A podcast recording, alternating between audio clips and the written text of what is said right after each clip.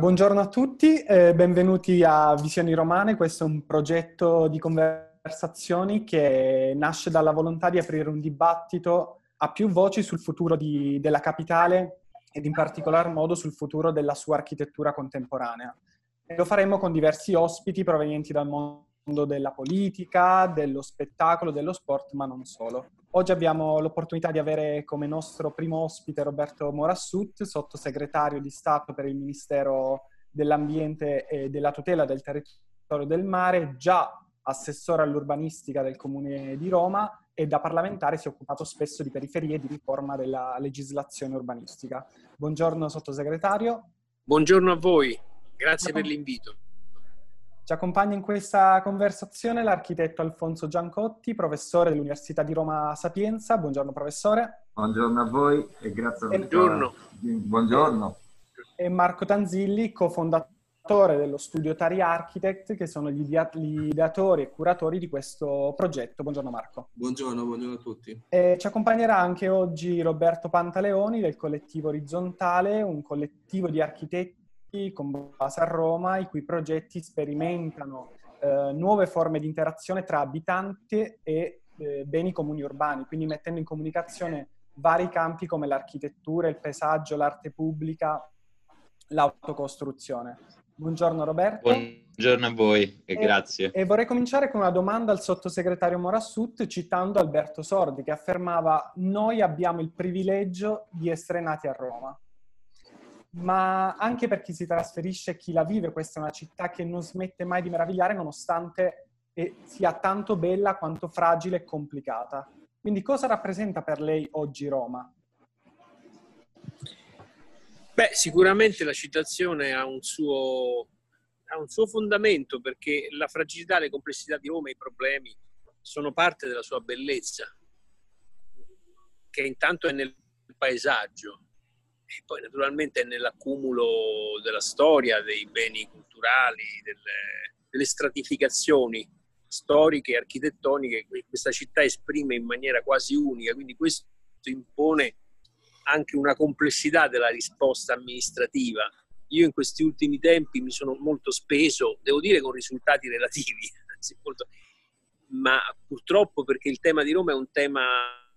molto difficile per il dibattito politico nazionale, lo è sempre stato, c'è un imbarazzo eh, sulla questione della capitale. Mi sono molto speso perché a Roma sia finalmente riconosciuto, sia in sede costituzionale, in maniera ancora più chiara quanto non sia adesso, sia dal punto di vista di poteri reali nell'ordinamento, la possibilità di svolgere appieno la funzione di capitale, di affrontare le enormi complessità che derivano dall'essere una città mondiale. Cioè la parola Roma è una delle poche parole che immediatamente vengono comprese su tutto il globo. Se si va dall'altra parte della terra e si pronuncia la parola Roma, si capisce immediatamente il luogo che si sta esprimendo. Quindi per dire che questa complessità, questa universalità eh, sono una grande risorsa, ma sono un grande problema da governare. Eh, ed è arrivato il momento vista proprio la, eh, la natura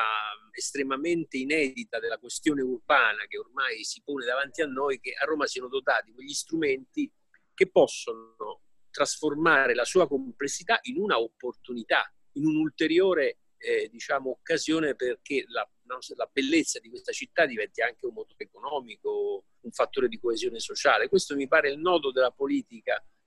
eh, in Italia uno dei nodi della politica irrisolti, perché purtroppo siamo alla vigilia del 150 eh, il tema di Roma Capitale è sempre stato vissuto con grande imbarazzo, quasi con... Eh, sì, poi quando serve a Roma daremo qualche potere, un po' di risorse, però una difficoltà a fare in modo che questa città diventi un punto di riferimento, anche un traino della nazione, non solo un problema. Indubbiamente. Passerei la parola al professore Giancotti. Allora, ancora buongiorno. Diciamo, da, insomma, in ambito universitario siamo molto interessati naturalmente alla città, soprattutto alla fase di trasformazione alla quale insomma, stiamo assistendo. Allora, mi interessa, la mia domanda era relativa al fatto che eh, diciamo, il governo del territorio in generale, mi interessa anche molto proprio della questione urbana che ha citato, di questo passaggio dalla complessità all'opportunità. diciamo, il governo del territorio negli ultimi dieci anni di fatto avviene attraverso degli strumenti, sono quelli diciamo, urbanistici, che in realtà sono nati in qualche modo per controllarne l'espansione, no? mentre invece di fronte abbiamo una città che ha forse oggettivamente la necessità di trasformarsi più che di crescere. E, e non a caso negli ultimi dieci anni abbiamo visto il proliferare di tutti gli strumenti eh, che poi di fatto hanno governato anche le grandi trasformazioni di Roma, che nascono tutti in deroga allo strumento del piano regolatore, quindi pensa al piano casa, penso a una serie di accordi di programma, penso in parte anche al tema della rigenerazione. E allora mi, così, mi, piacerebbe, mi farebbe piacere avere una opinione su quali potrebbero essere degli, degli strumenti da mettere in campo proprio per governare questa necessità che a Roma mi sembra forse evidente e condivisibile di trasformarsi più che di crescere. È un patrimonio insomma, significativo e quindi insomma mm, io sento, come dire, lo sentiamo un po' tutti anche nell'ambito della ricerca, la necessità in qualche modo di rinnovare no, gli strumenti di trasformazione della città. Mi faceva piacere, insomma, un'opinione da un osservatore iper privilegiato, diciamo, che ha speso molti dei suoi anni sull'immagine della città. Beh, grazie, la ringrazio questa domanda perché coglie un altro punto attuale. Diciamo che c'è un problema nazionale che poi naturalmente riguarda anche ancora più direttamente Roma perché come sapete la legislazione urbanistica in Italia è concorrente, è, è diciamo regolata dal titolo quinto che diciamo mette insieme gli indirizzi, i principi della legislazione nazionale e poi le leggi regionali. Eh, la legislazione nazionale è una legislazione vecchia e ormai inservibile, questo è un dibattito divenuto persino stanco perché però purtroppo è ancora così. Ed è una legislazione, quella del 42, che eh, ha, diciamo, ha dentro di sé il principio della pianificazione del territorio non eh, pianificato, quindi è una legge che proprio si ispira per la sua genesi negli anni 40 alla eh, espansione delle città. Perché eh, diciamo, il principio fondamentale è pianificare il territorio amministrato dal comune. Eh, nel corso degli ultimi forse 30 anni, 40 anni, più volte si è cercato di modificare questa legislazione nazionale, ma non ci si è riusciti. Si sono fatti delle leggi regionali. Oggi la normativa è talmente complessa che purtroppo i risultati non sono apprezzabili e c'è un gran caos. Quindi la prima cosa che bisognerebbe fare è intervenire e vi devo dire che io sto provando, mi auguro che sia possibile portare a termine questo obiettivo. Nel prossimo collegato ambientale, che è il provvedimento di medio periodo che si porta in Parlamento e che raccoglie una serie di indirizzi su vari campi, sui temi della sostenibilità, stiamo cercando di correggere eh, la legislazione. In che direzione? Nella direzione di esaltare il più possibile come strumento di intervento, eh, quello, diciamo, eh, gli interventi di ristrutturazione urbanistica che sono previsti nel codice della, dell'edilizia, il 380, che diciamo, descrive gli, le modalità di intervento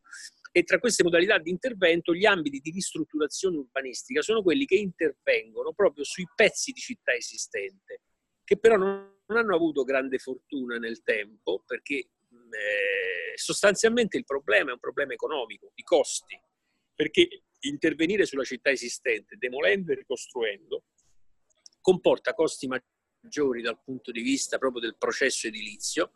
comporta costi maggiori perché si deve riorganizzare un pezzo di città esistente,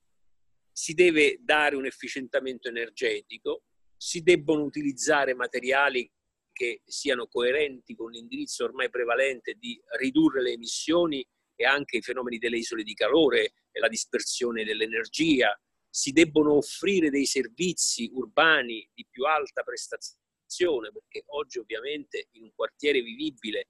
non basta avere un giardino magari curato male e delle scuole, ma servono servizi per le fasce di terza età, servono servizi di più alta prestazione, chiamiamola così. Quindi tutti questi sono dei costi che quando si interviene sugli ambiti di ristrutturazione rendono il processo edilizio più faticoso e quindi rappresentano alla fine un peso per l'impresa edilizia che già vive in condizioni molto difficili. Quindi la cosa che secondo me bisognerebbe fare e che cercheremo di discutere in Parlamento prossimamente è utilizzare la leva fiscale per abbattere la pressione sull'impresa, quindi togliere di mezzo, per esempio, eh, tutte quelle gabelle e quei contributi che oggi la normativa prevede in termini di oneri da costruzione, contributi ordinari e straordinari, e caricare questi costi direttamente sul progetto. Cioè, sostanzialmente, per semplificare, se tu eh, decidi di intervenire non espandendo diciamo, i perimetri urbani, cioè non con interventi di nuova costruzione su suolo libero, dove lì invece il peso fiscale deve essere rilevante per scoraggiare, ma decidi di intervenire sui tessuti esistenti, io ti tolgo tutti gli oneri, ma la tua proposta deve essere, eh, da un punto di vista delle prestazioni energetiche, di alto livello, deve avere una capacità di offerta di servizi adeguata alla domanda sociale, deve eh, basarsi sull'utilizzo di materiali che siano eh, eh, adatti all'obiettivo della riduzione delle emissioni e deve avere una qualità architettonica, per cui tra gli oneri diciamo, preliminari, il disciplinare, deve essere previsto anche il ricorso al eh, concorso di architettura, diciamo, una qualità urbanistica e architettonica che sia di alto livello.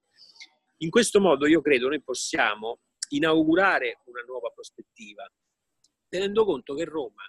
tra le sue complessità, ha intanto il fatto di essere una città con un immenso capitale naturale, perché due terzi del territorio sono, sono liberi da costruzioni, cioè sono verdi, è territorio non impermeabilizzato,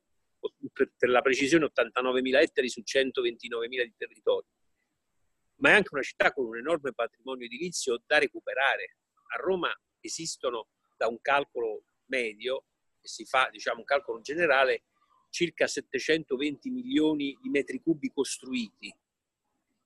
di cui il 60% di questo patrimonio edilizio è, stato costruito tra gli anni 30 e gli anni 70, cioè negli anni della massima espansione edilizia, quindi ha notevoli problemi di riconversione, se non altro dal punto di vista dei materiali, della longevità del cemento armato, quindi c'è una grande economia potenziale in questo campo che però va sveltita, va facilitata con una riforma normativa che renda possibile. Peraltro un altro ostacolo è l'affrazionamento della proprietà immobiliare, perché chiaramente quando si interviene sui grandi complessi già costruire un quadro di consenso e quindi bisogna facilitarlo, rendere per i cittadini che decidono di affrontare una operazione così coraggiosa, eh, dare eh, la possibilità di una sicurezza e quindi avere la certezza che nelle operazioni di, così, di trasferimento temporaneo delle famiglie, nelle fasi di demolizione e ricostruzione, ci sia una certezza, non ci sia un'interruzione del ciclo vitale. Sono tutti costi questi che si possono affrontare se partecipa il sistema bancario, e questo in parte oggi già c'è, e soprattutto se l'amministrazione mette nelle condizioni l'impresa di avventurarsi, incidendo strettamente sul tema fiscale. Se, un'ultima notazione, come vedete, come avete visto nell'ultimo decreto rilancio, con l'operazione bonus 110% sull'efficientamento energetico, si è molto utilizzata la leva fiscale per incoraggiare però che cosa? Gli interventi di ristrutturazione sulle singole unità immobiliari, che è molto importante, ma non basta perché noi dobbiamo trasformare proprio la fisionomia delle città, il panorama, lo skyline e, e per questo ci vuole qualcosa di più. Proveremo a farlo nel collegato ambientale ad introdurre dei principi innovativi in questa direzione. Sicuramente un progetto ambizioso che parte però eh, bisogna avere tanta volontà per voler cambiare le cose. E a tal proposito vorrei passare la parola a Roberto.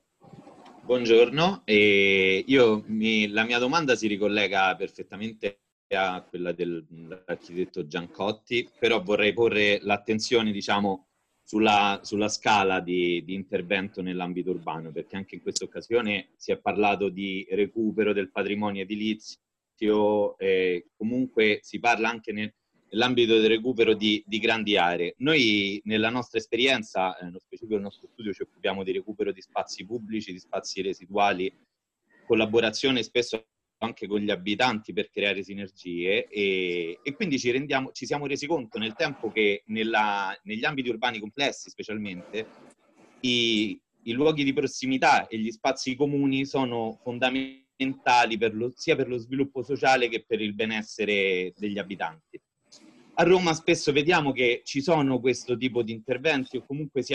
accenna a questo, questo tipo di pratiche, ma eh, spesso risultano scollegati tra loro senza una regia programmatica che crei un sistema di questi interventi, lasciando che eh, risultino spesso fragili e, e finiscano in mano al, alla demagogia del significato di rigenerazione urbana, quindi vengano in qualche modo anche strumentalizzati o fagocitati da determinate dinamiche. Quindi io la domanda che vorrei farle è, eh, nell'agenda futura di una grande città, come, come andrebbe, quale dovrebbe essere l'agenda di, di, una grande città rispetto a questo tipo di, di interventi e di iniziative? Ma indubbiamente il tema dei servizi territoriali di scala metropolitana o di scala più territoriale, più locale,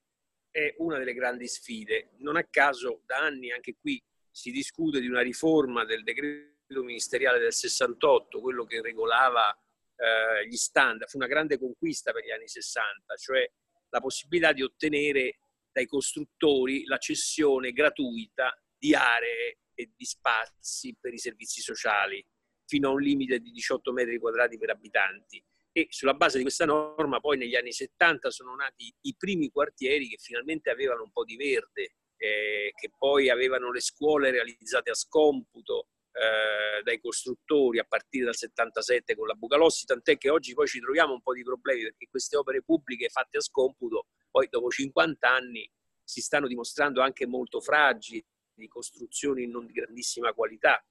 quindi c'è la necessità di revisionare questa normativa sui servizi in tre direzioni, particolarmente importante a Roma, perché Roma è una città che ha tanto patrimonio pubblico, eh?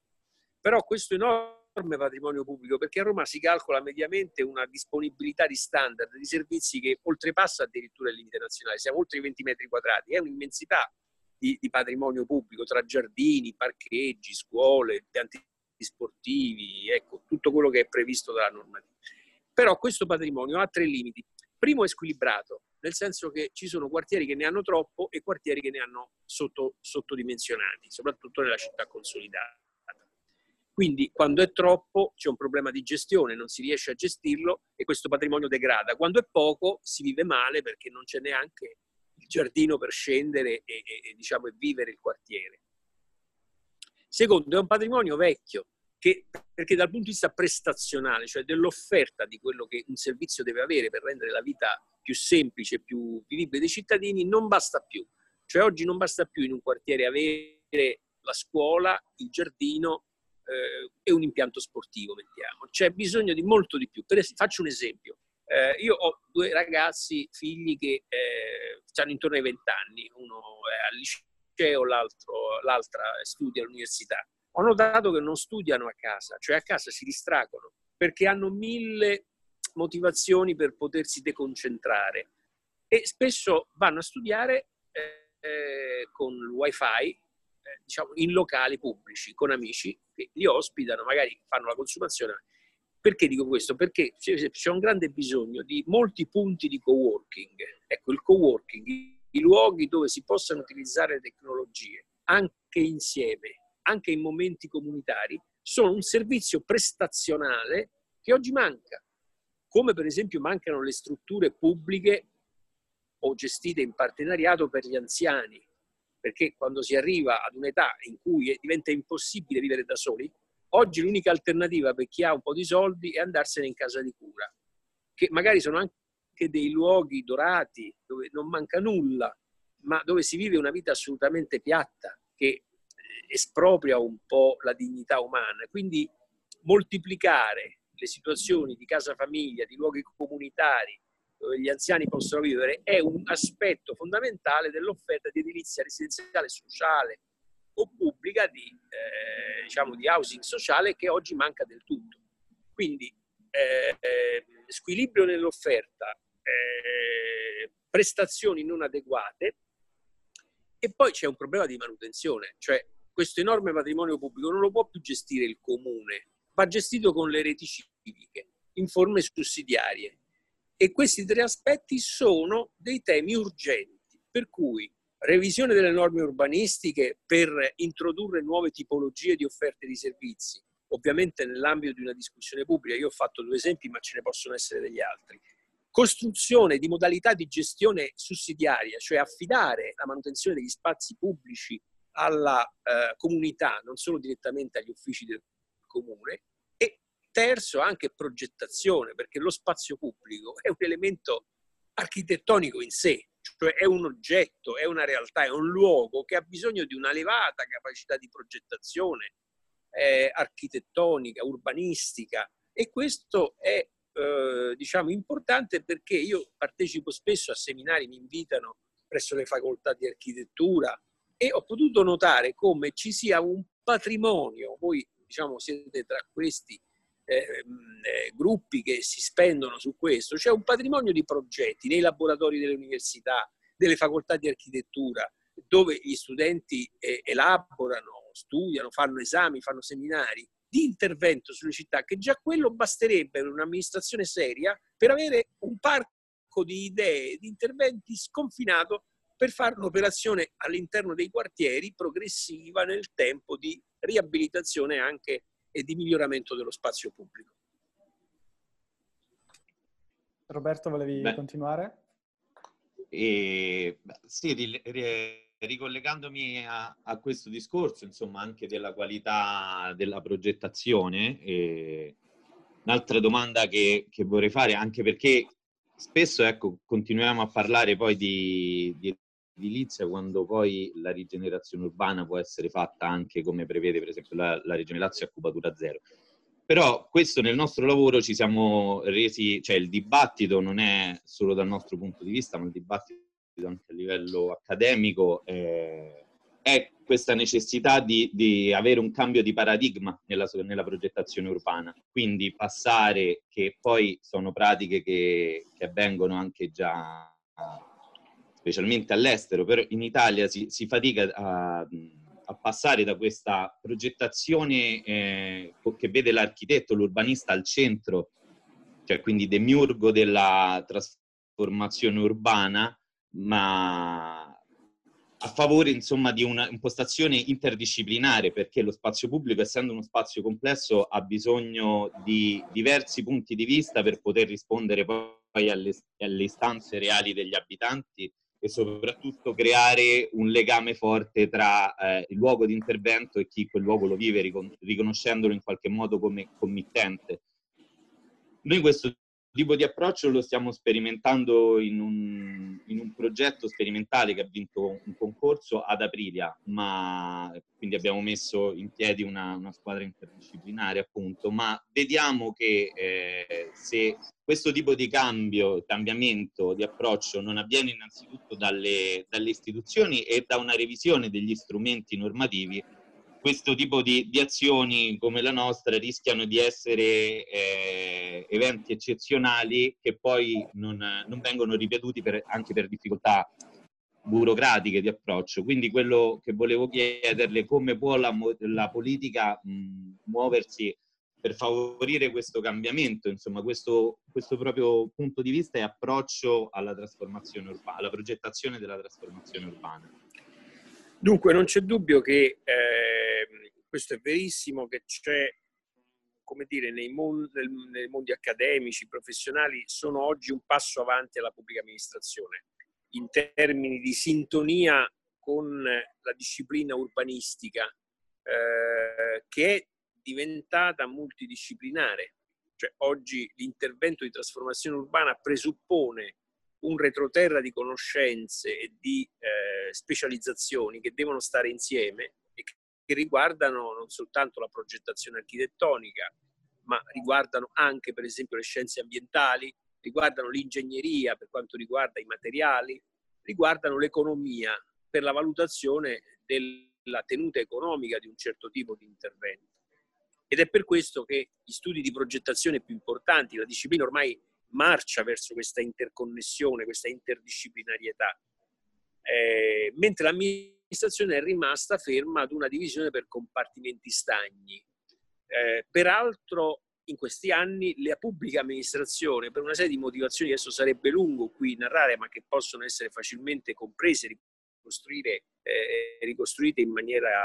immediata, eh, ha vissuto un, un arretramento della capacità tecnica. Cioè noi siamo un paese che a livello di amministrazioni, grandi amministrazioni, comuni come Roma, Milano, Napoli,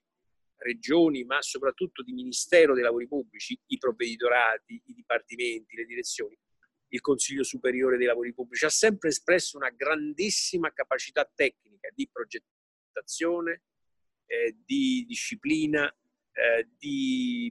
eh, così, eh, gestione degli appalti, delle gare, eccetera, delle grandi opere pubbliche. Negli ultimi anni questa capacità è arretrata è arretrata e questo è anche causa dei tanti contenziosi perché molti appalti vengono fatti male, le gare a volte sono costruite male, i progetti non sono valutati in maniera adatta, quindi si crea un enorme contenzioso che blocca le opere pubbliche in una fase dove peraltro la normativa sta cambiando col codice degli appalti e con la normativa edilizia che cambia in continuazione. Quindi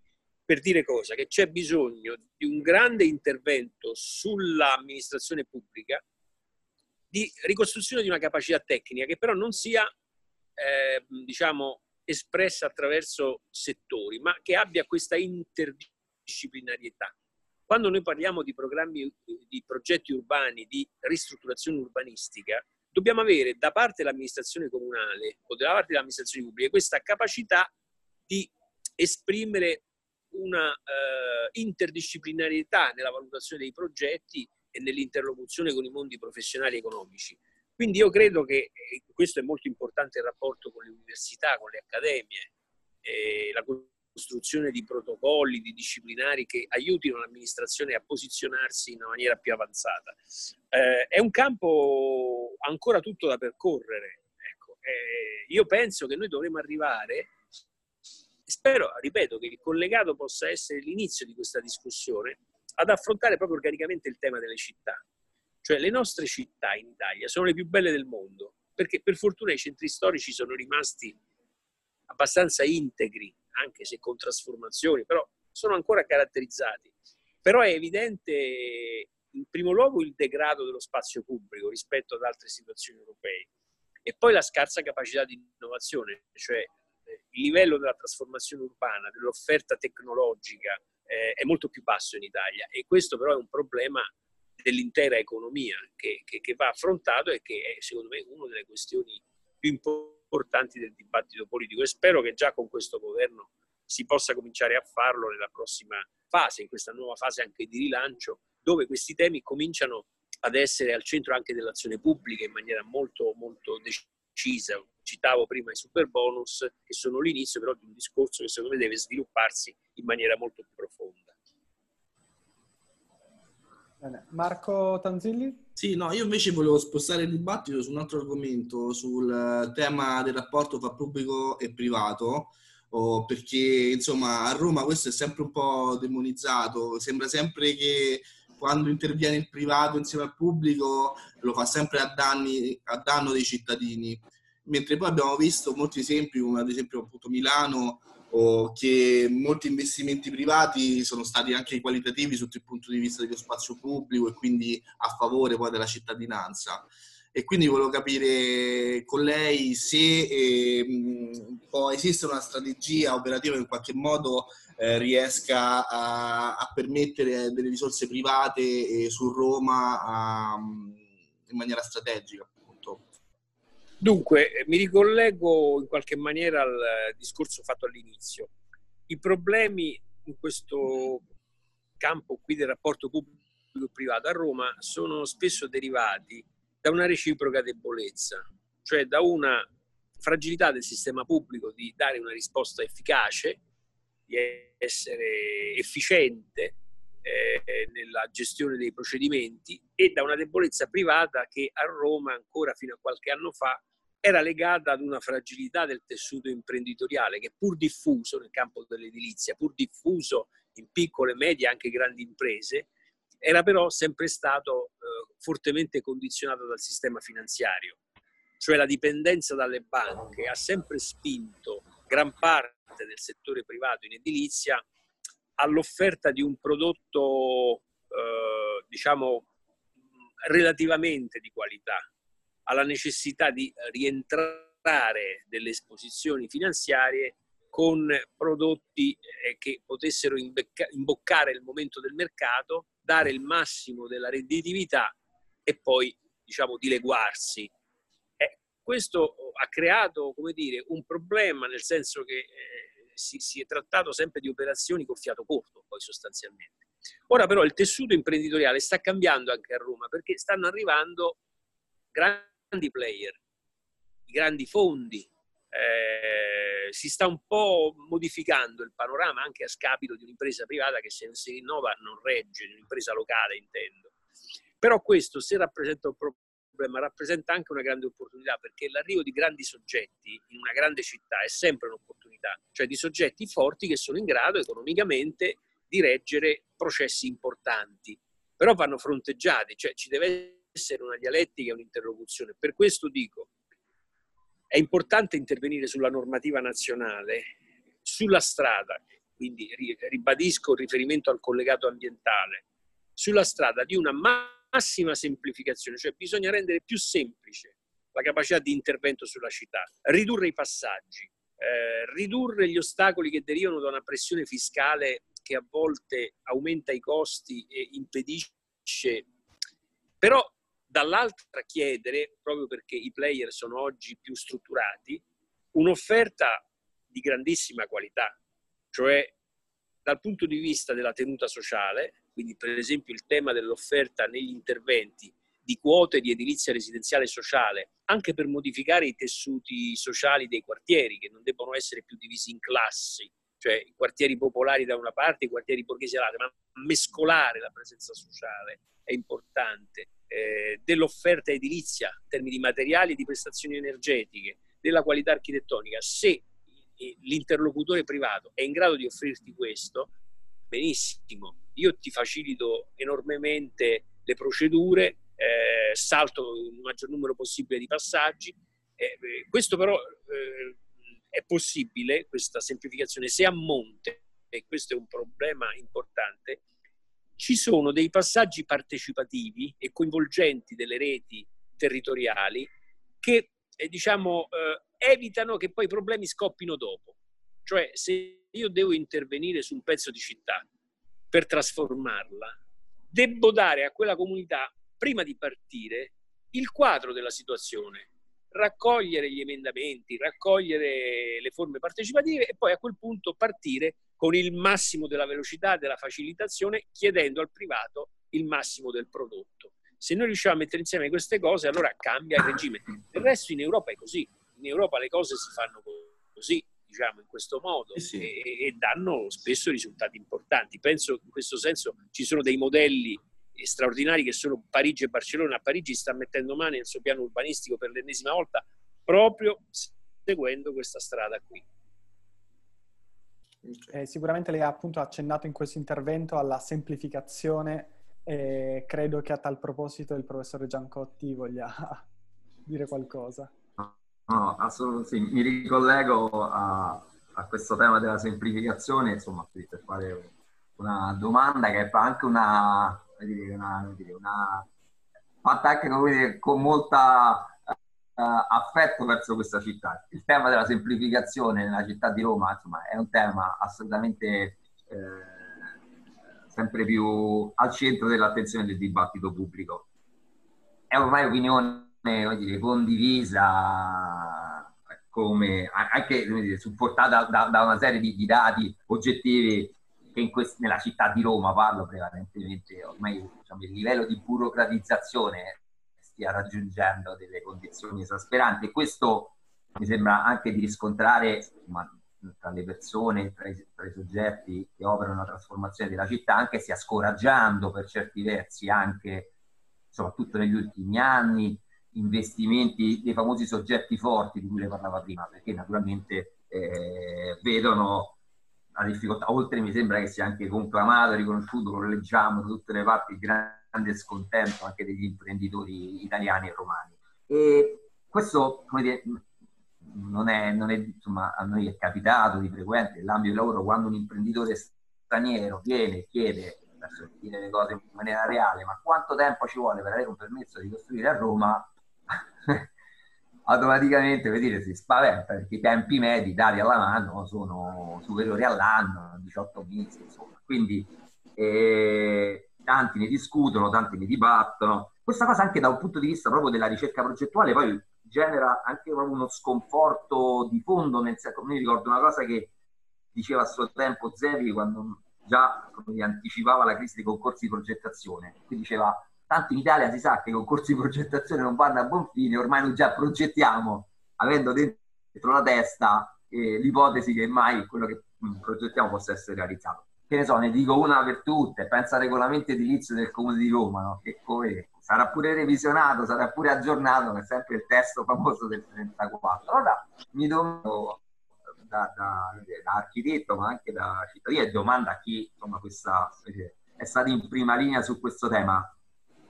è veramente così difficile in questa città eh, operare in questa direzione. Cioè io immaginavo come, come, dire, come una, un raggio di sole in questa città qualcheduno che mi dicesse vabbè guardate ecco eh, la prima cosa che faccio state sereni io prendo e vi faccio un bel nuovo regolamento edilizio comunale ce l'ho pronto ve lo consegno e questa città cambierà io penso ci sarebbe un'ovazione da stadio no? di fronte a una cosa del genere Eppure, no, adesso sto, come dire, sto eh, ironizzando, però credo che questo sia un, un, tema che ormai si sia incancrenito nell'immaginario collettivo eh, ed è un, come dire, anche nel, nell'immaginario collettivo dell'addetto ai lavori, del semplice cittadino, no? e, e, forse è un passaggio ineludibile, però mi sembra talmente oggettivo che mi domando, c'è sempre questa, questa, l'idea di questa città come di una palude all'interno della quale ormai per delle forze oscure non si, si riesca più a muovere oltre una certa limite. Mi interessava vedere da chi questa cosa l'ha vissuta in prima linea, avere un'opinione. Dunque, la mia esperienza mi dice questo, che eh, ci sono due problemi. Uno è proprio mh, di natura ordinamentale, cioè eh, non si può governare una capitale eh, con le complessità di Roma con l'ordinamento attuale, no? dove tu,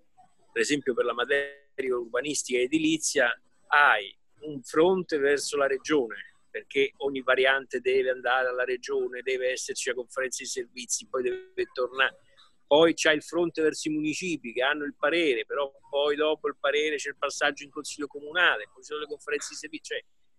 la complessità di questo ordinamento già in se stessa va semplificata. Per questo io penso che a Roma bisognerebbe riconoscere una uh, dignità di rango regionale che riassuma all'interno all'interno proprio dell'area consolidata della città, del perimetro metropolitano, quindi grosso modo della provincia, sia le funzioni regionali di indirizzo, programmazione e legislazione, sia quelle comunali attraverso i comuni urbani che poi agiscono all'interno del perimetro dell'autorità metropolitana, quelli proprio deliberativi gestionali, semplificando molti passaggi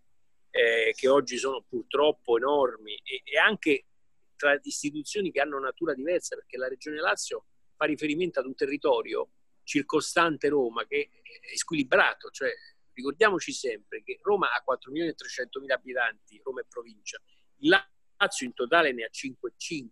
e Roma occupa, l'area metropolitana di Roma occupa 5.000 km quadrati, Lazio 12.000, quindi è evidente che c'è un deserto, quasi un deserto urbano intorno a Roma, le normative non possono essere... Già, ecco, quindi questo tema secondo me è essenziale. Però anche a normativa esistente si può fare molto per migliorare le cose. Qui c'è un problema di responsabilità della classe dirigente.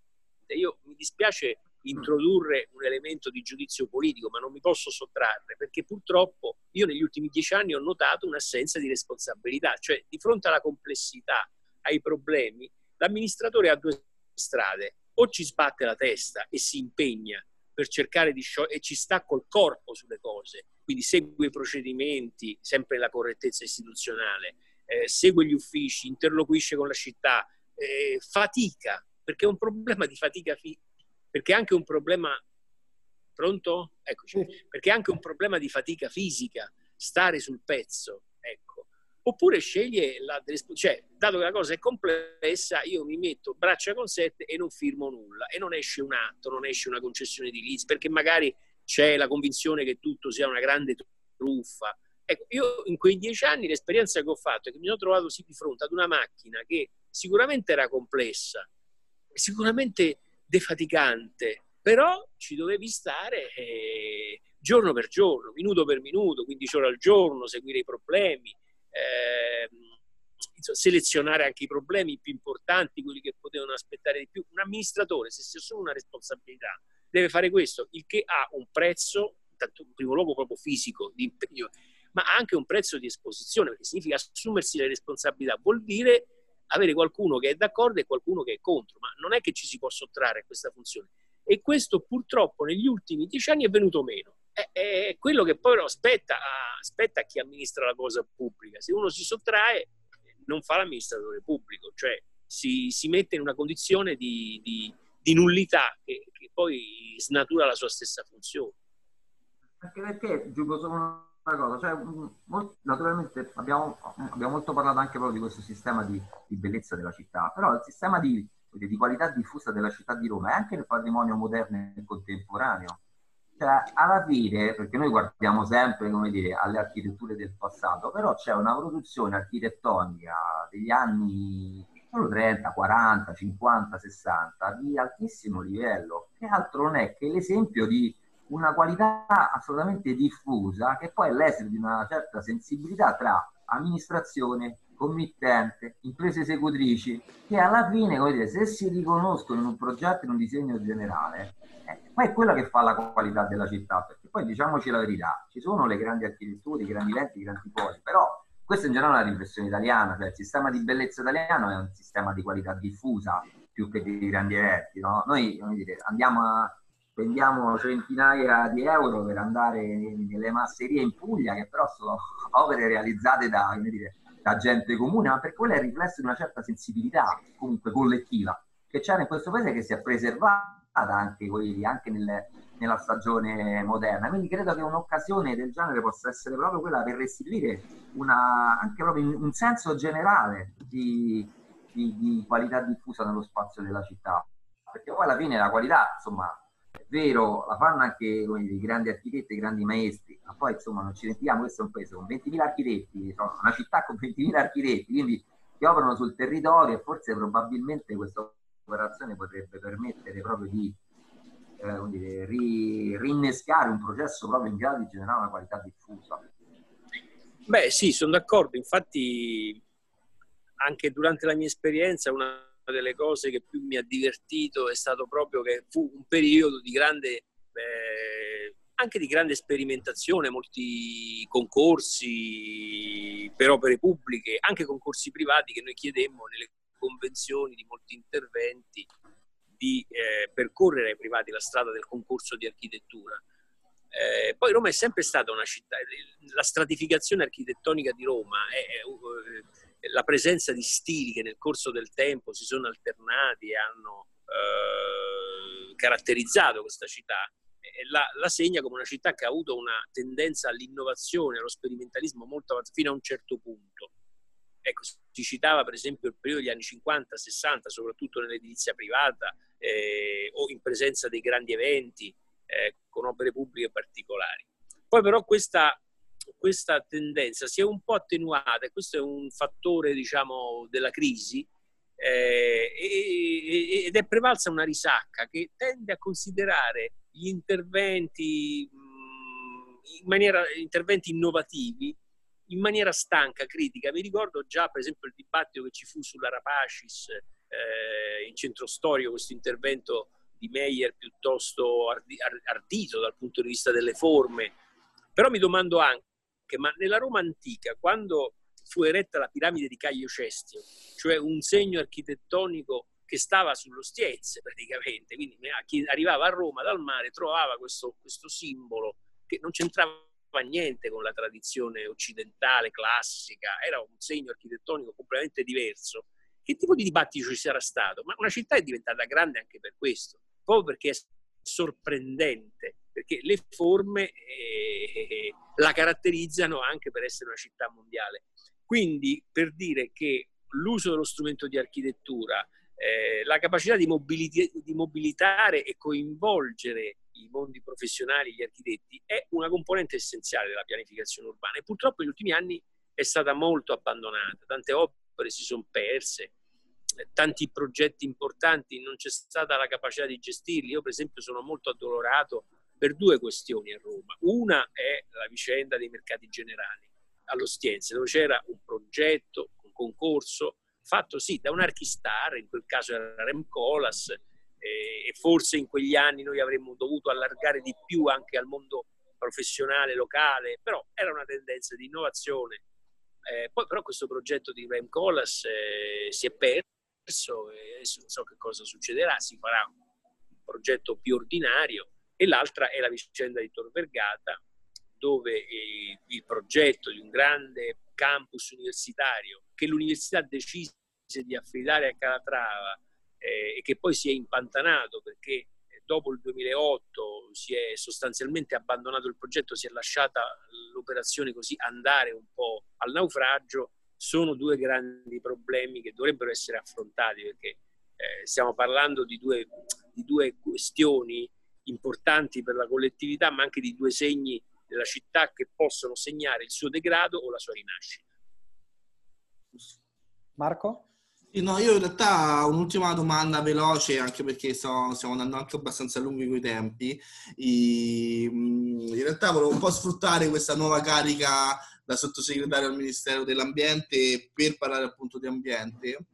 E, e mm, fermo restando che in una riunione che abbiamo fatto per organizzare questa, questa call con lei è uscito che bene o male è opinione di tutte e quattro che quando si parla di ambiente le risposte sono abbastanza sempre demagogiche e mai approfondite poi a livello culturale e sociale. Eh, però tendenzialmente volevo capire, visto che eh, secondo lei se Roma fino ad oggi ha fatto abbastanza sotto il punto di vista ambientale, quindi intendo, intendo della riduzione dei consumi energetici, del verde e così via, visto che questa poi in una data importante che è il 2020, noi all'università sicuramente Roberto Pantaleoni, anche e Redonno si ricordano il piano 20-20-20 che insomma post protocollo di Kyoto voleva ridurre del 20% le emissioni di CO2, aumentare del 20% le energie rinnovabili e così via, che poi hanno trasformato in 30-30, 50-50 altri, altri paesi. So che l'Italia, bene o male, è riuscita a rispettare un po' tutti quanti questi paletti, questi obiettivi, fatta eccezione della riduzione del CO2 che è rimasta al 16%, però a livello globale europeo l'abbiamo superato il 20%. E quindi capire se il contributo di Roma è stato abbastanza fino ad oggi e soprattutto, visto che in questi talk cerchiamo di parlare del futuro di Roma, capire anche se eh, cosa dovrà fare Roma sotto il punto di vista ambientale e della sostenibilità in, generale. Beh, Roma è una città abbastanza posizionata non dico bene, ma insomma è una città eh, che dal punto di vista della, delle emissioni, pur essendo una città caratterizzata da un notevole traffico, eccetera, eh, però è una città che rigenera abbastanza perché ha un enorme capitale naturale. Questo capitale naturale, cioè eh, riserve, aree agricole, eccetera, eh, ha però naturalmente un problema di valorizzazione.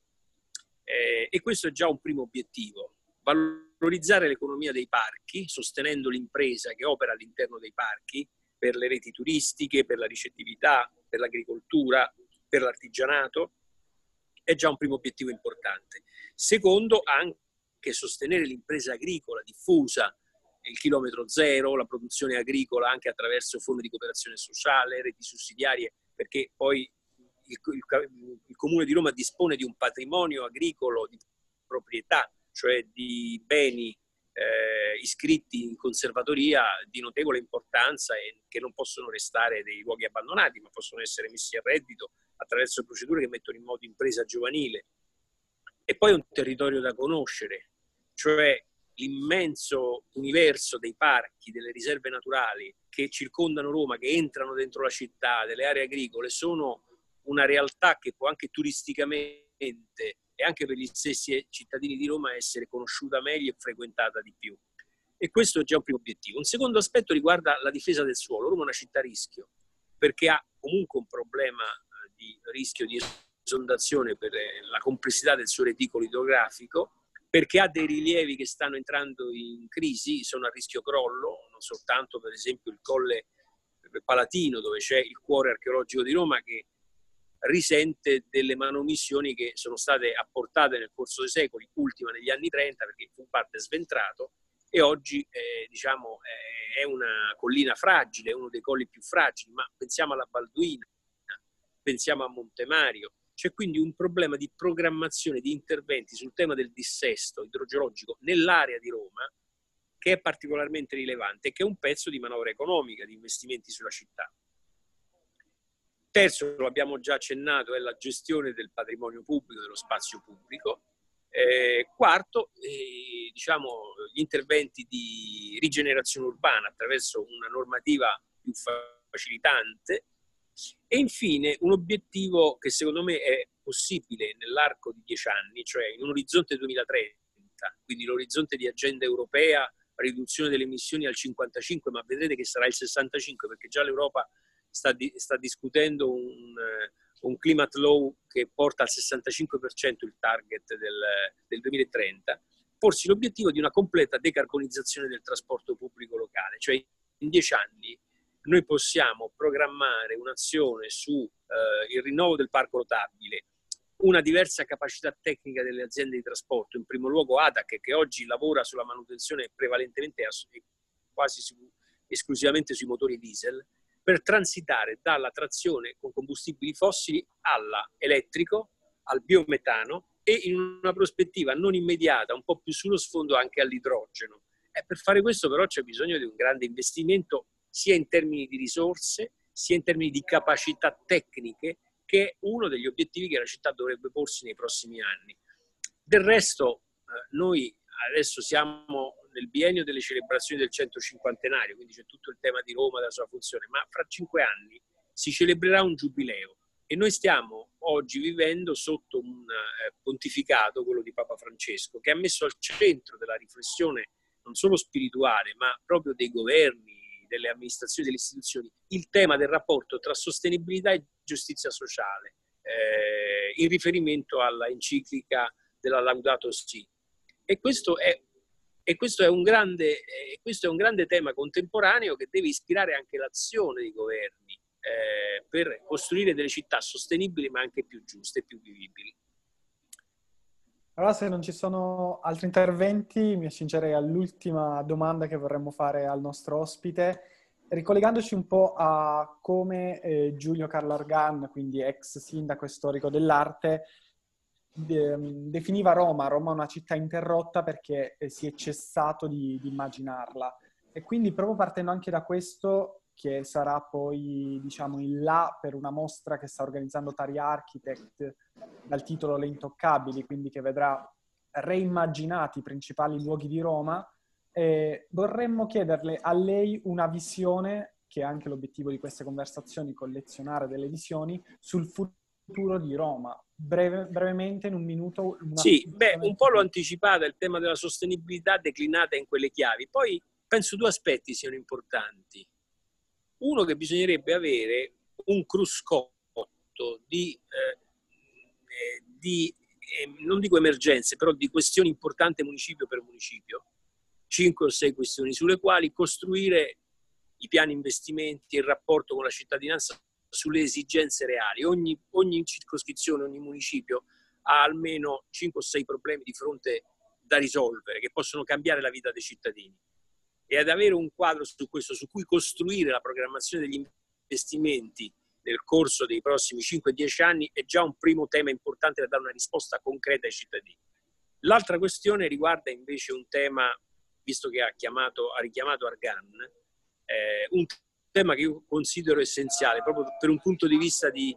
di immagine di Roma, e cioè costruire un grande, finalmente, progetto pubblico, magari attraverso concorso, sul tema dei fori di Piazza Venezia e dell'area archeologica centrale. Adesso sono iniziate le prime opere provvisionali per la stazione di Venezia, la metro C sta andando avanti,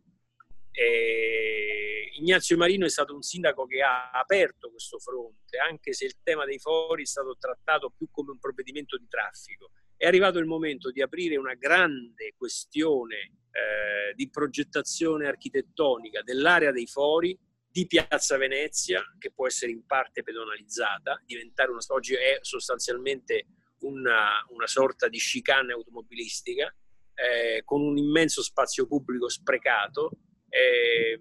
e finalmente dare a questo progetto fuori di cui si discute da anni una prima attuazione concreta attraverso un progetto architettonico di spazio pubblico sull'area archeologica centrale, che può essere una grande carta per Roma, ma anche un'operazione di ricucitura con la periferia, perché poi naturalmente eh, si parla anche lì di un collegamento con il Parco dell'Appia e con tutta la zona sud di Roma, sarebbe importantissima. Quindi questa una chiave centrale, mm. una chiave fondamentale ed una grande rete di, di eh, interlocuzione con i territori. Mi sembrano le due cose più importanti eh, per poter costruire una visione condivisa di Roma che non può essere inventata solo in laboratorio.